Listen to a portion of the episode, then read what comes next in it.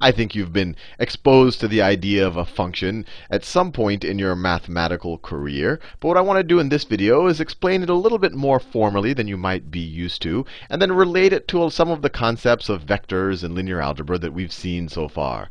So a function literally is so I'll write it like this. A function really is just a relation between the members of one set and the members of the other set. So let's say I have some set x. And for every set x, I'm going to relate or associate, well, sorry, with, for every member of that set x, I'm going to relate that member to, or associate that member with another member of a set y. Of a set y. So if I imagine that that that is my set x, and that this is my set y right there, and y doesn't have to be smaller. That's just the way I drew it. The function is just a relation that if I just take a member of my set x, so if I just take a member of it, let's say that's the member that I'm taking it, we're visualizing as a point. This function will say, OK, you gave me a member of x, then I will give you a member of y associated with that member of x. So the function will say, you give me that, then I will map it. I will map it to that member right there. I'll use the word map it. And that's really just means relating it to or associating with another member of y. And if you give me some other point right here, I'll relate it to another member of y. I'll relate it to another member of y right there. I might even relate it to the same member of y. And so this notation just says this is a mapping from one set x, and I'm speaking in very general terms, to another set y. And so you're probably saying, hey, Sal, you know, this is very abstract. How does this relate to the functions that I've seen in the past? Well, let me, let me just write down a function you've probably seen a lot in the past. You've seen people write, or you've dealt with f of x is equal to x squared. How would we write this in this notation? Well, this is a function, assuming that it's kind of the, the traditional way that you see it. This function, and actually let me, well, let me just write it with the f. I was going to write it with the g of x, just so that this doesn't always have to be an f, but I think you get, you get that idea. In this case, f is a mapping from real numbers, right, the real numbers are everything that I can put in here. And actually, this is part of the function definition. I could constrain this to just be integers, or just be even numbers, or just be even integers. But this is part of the, the function definition. I'm defining the function to be a mapping from real numbers. I'm saying you can put any real number here, and it's going to map. It's going to map to, well, it's going to map to real numbers. So in this case, if x is real numbers, it's going to map to itself which is completely legitimate.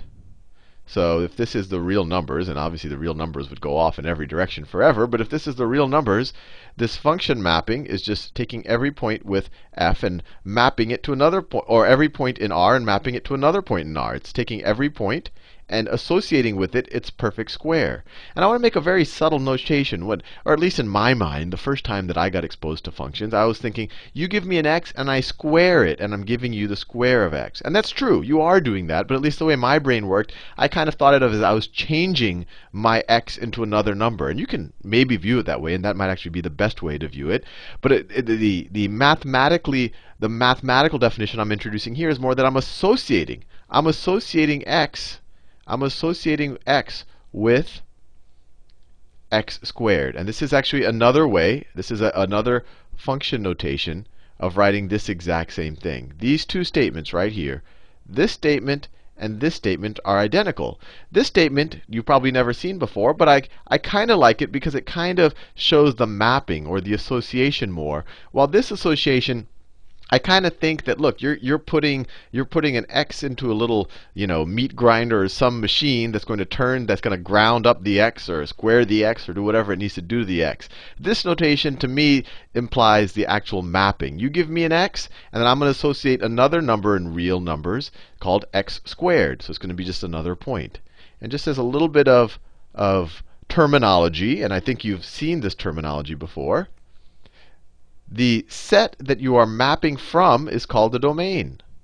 And it's part of the function definition. I, as the function creator, have to tell you that, look, are, every valid input here has to be a set of real numbers. Now, the, the set that I'm mapping to, the set that I'm mapping to, This is called the codomain.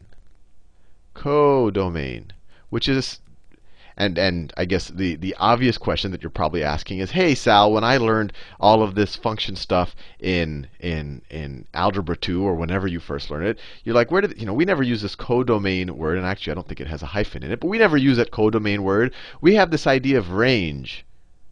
You know, I learned the word range when I was in ninth or 10th grade. How does this codomain relate to range? And this is it's a very subtle notation. So the codomain is a set that you're mapping to. In this example, this is the codomain. Codomain. In this example, the real numbers are the domain and the codomain. So the question is, how does the range relate to this? So the codomain is the, is the set that can be possibly mapped to. You're not necessarily mapping to every point in the codomain. I'm just saying that this function is generally mapping from members of this set to that set. The range the range is the subset. Let me write it this way. It could be equal to the codomain. It's some subset. A set is a subset of itself. Every member of a set is also a member of its of, of itself. So it's a, it's a subset of itself. So range is a subset of the codomain. I keep adding a hyphen there. Or dash. Is a subset of the codomain which the function actually maps to. That the function actually maps to. Actually maps to. Maps to. So let me give you an example. Let's say I define the function. Let's say I define the function g. And it is a mapping from the set of real numbers. Well, let me say it's a set, it's a mapping from R2 to R. So I'm essentially taking two tuples and I'm mapping it to R, and I will define I define G. I'll write it a couple of different ways. I could write, so now I'm going to take G of, let's say, two values. So I could say xy, or I could say x1, x2. Let me do it that way. G of x1, x2 is equal to, well, let's say it's always equal to 2 it just always equals to 2. It's a mapping from R2 to R, but this just always equals 2. So what is our, and let me actually let me write it the other notation, just because you probably haven't seen this much. But I could write g of g maps any points x1 and x2 to the point 2. This is kind of this makes the mapping a little bit clearer. But just to get the notation right, what is our domain? What is our domain? What's the real numbers? That was part of my function definition. I said we're mapping from the from R2. So my domain is R2, and I should actually make that with that little line there. Now, what is my codomain? My codomain. Well, my codomain is the set that I am potentially mapping to, and it's part of the function definition. This, by definition, is the codomain. So my codomain is R. Now, what is the range of my function? What is the range? The range is, are, is the set of values that the function actually maps to. In this case, we always map to the value 2. So the range is actually just the value 2. And if we were to visualize this, you know, R2 is actually, you know, I wouldn't draw it as a blurb. I would draw it as the entire Cartesian space, but I'm just giving you kind of an abstract notion. That's R2. If I really had to draw R, I would draw it as some type of a number line. Actually, let me do it that way, just for fun. You don't normally see it written that way. But I could just draw R like that's R2. And I could just draw R as some straight line. So this is the set R. I could draw it like that as well, but let's just say it's a set R. And my function g maps essentially maps any point over here to exactly the point 2. Right? 2 is just one little point in R. And it, my function g takes any, any point in R2, any coordinate, x, you know, this is some point, you know, this could be the point 3 minus 5, whatever it is. And it maps it, it always maps it to the point 2 in R. So if I take that point, it maps it to the point 2. That's what g always does. So g, so g's codomain, you could say it's all of the real numbers, but its range is really just 2.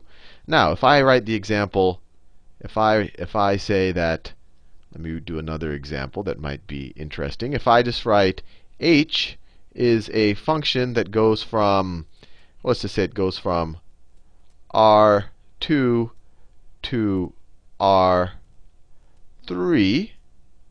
and I'll be a little careful here.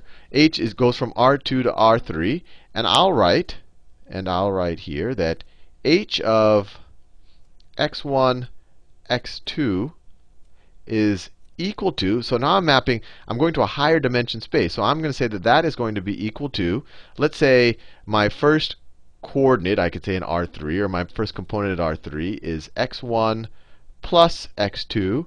Let's say my second coordinate is x2 minus x1. And let's say my third coordinate is x2 times x1. Now, what is, what is my domain and my range? and my codomain. So my domain by definition, my domain by definition is this right there. My codomain by definition is R3. And notice I'm going from a space that has two dimensions to a space that has three dimensions or three components. But I can always associate some point with an x1, x2 with some point in my R3 there. And now a, a slightly trickier question here is what is the range? Can I always can I always associate every point every point, maybe this wasn't the best example because it's not simple enough, but can I associate every point in R3? Is ev can every point in R3, so this is my codomain. My domain was R2. Now, and my function goes from R2 to R3, so that's h. And so my range, as you can see, there's not it's not like every coordinate you can express as in this way in some way. Let me give you an example. For example, clearly the term, I mean, I could fit, put some x1s and x2s here and, and figure it out. Let's do that. Let's take our h of, and let me use my other, let me use my other notation. Let's say that I said h, and I wanted to find the mapping from the point in R2, let's say the point 2, comma 3. And then my function tells me that this will map to the point in R3. This will map to, the, I add the two terms, so 2 plus 3, so it's 5. I find the difference between x2 and x1, so 3 minus 2 is 1. And then I multiply the two, 6. So clearly, this will be in the range. This is a member of the range. I, I, I shouldn't write like that. I should write it like this. The member of the range. So, so for example, the point 2, 3, which might be right there, will be mapped to the three-dimensional point. It's kind of just drawn as a two-dimensional blurb right there, but I think you get the idea. It Would be mapped to the three-dimensional point 5, 1, 6. So this is definitely a member of the range. Now, my question to you, if I have some point in R3, let's say I have the point, we do it a different color. Let me say I have the point there. Let's say that this is the point, let's say this is the point 5, 1, 5, 1, 0. 5, 1, 0. Is this, is this point a member of the range? It's definitely a member of the codomain. It's in R3. It's definitely in here, and this by definition is the codomain. But is this in our range? Well, if I take, this has, 5 has to be the sum of two numbers. The 1 has to be the difference of two numbers. And then the 0 would have to be the product of two numbers. And clearly we know if 5 is the sum and 1 is the difference, we're dealing with 2 and 3. And there's no way that you can get the product of those numbers to be equal to 0. So this guy is not, not in, not in the range. So the range would be the subset of all of these points in R3. So there'd be a ton of points that aren't in the range. And there'll be a smaller subset of R3 that is in the range. Now I want to introduce you to one more kind of one more piece of terminology when it comes to functions. These functions up here, this function that mapped from points in R2 to R, so it mapped, its codomain was R. This function up here that is probably the most common function you see in mathematics. This is also mapping to R. These, these functions that map to R are called scalar value or real value, depending on how you want to think about it. But if they map to kind of a one-dimensional space, we call them a scalar valued function or a real valued function. So scalar valued or maybe we could call it a real valued function, real valued function, which is pretty much all of the functions that you've uh, probably dealt with up to this point in your in your mathematical career, unless you've kind of taken some some vector calculus, whatever not.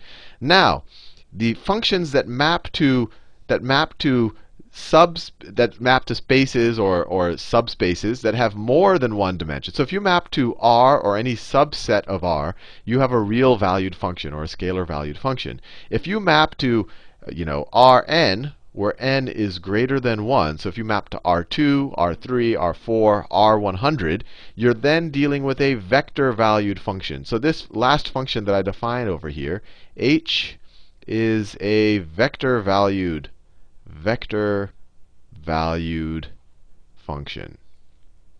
Anyway, I think you now have at least the, the, the mathematical notational tools to understand what I'm going to do in the rest of this playlist. And, and hopefully you found this reasonably useful.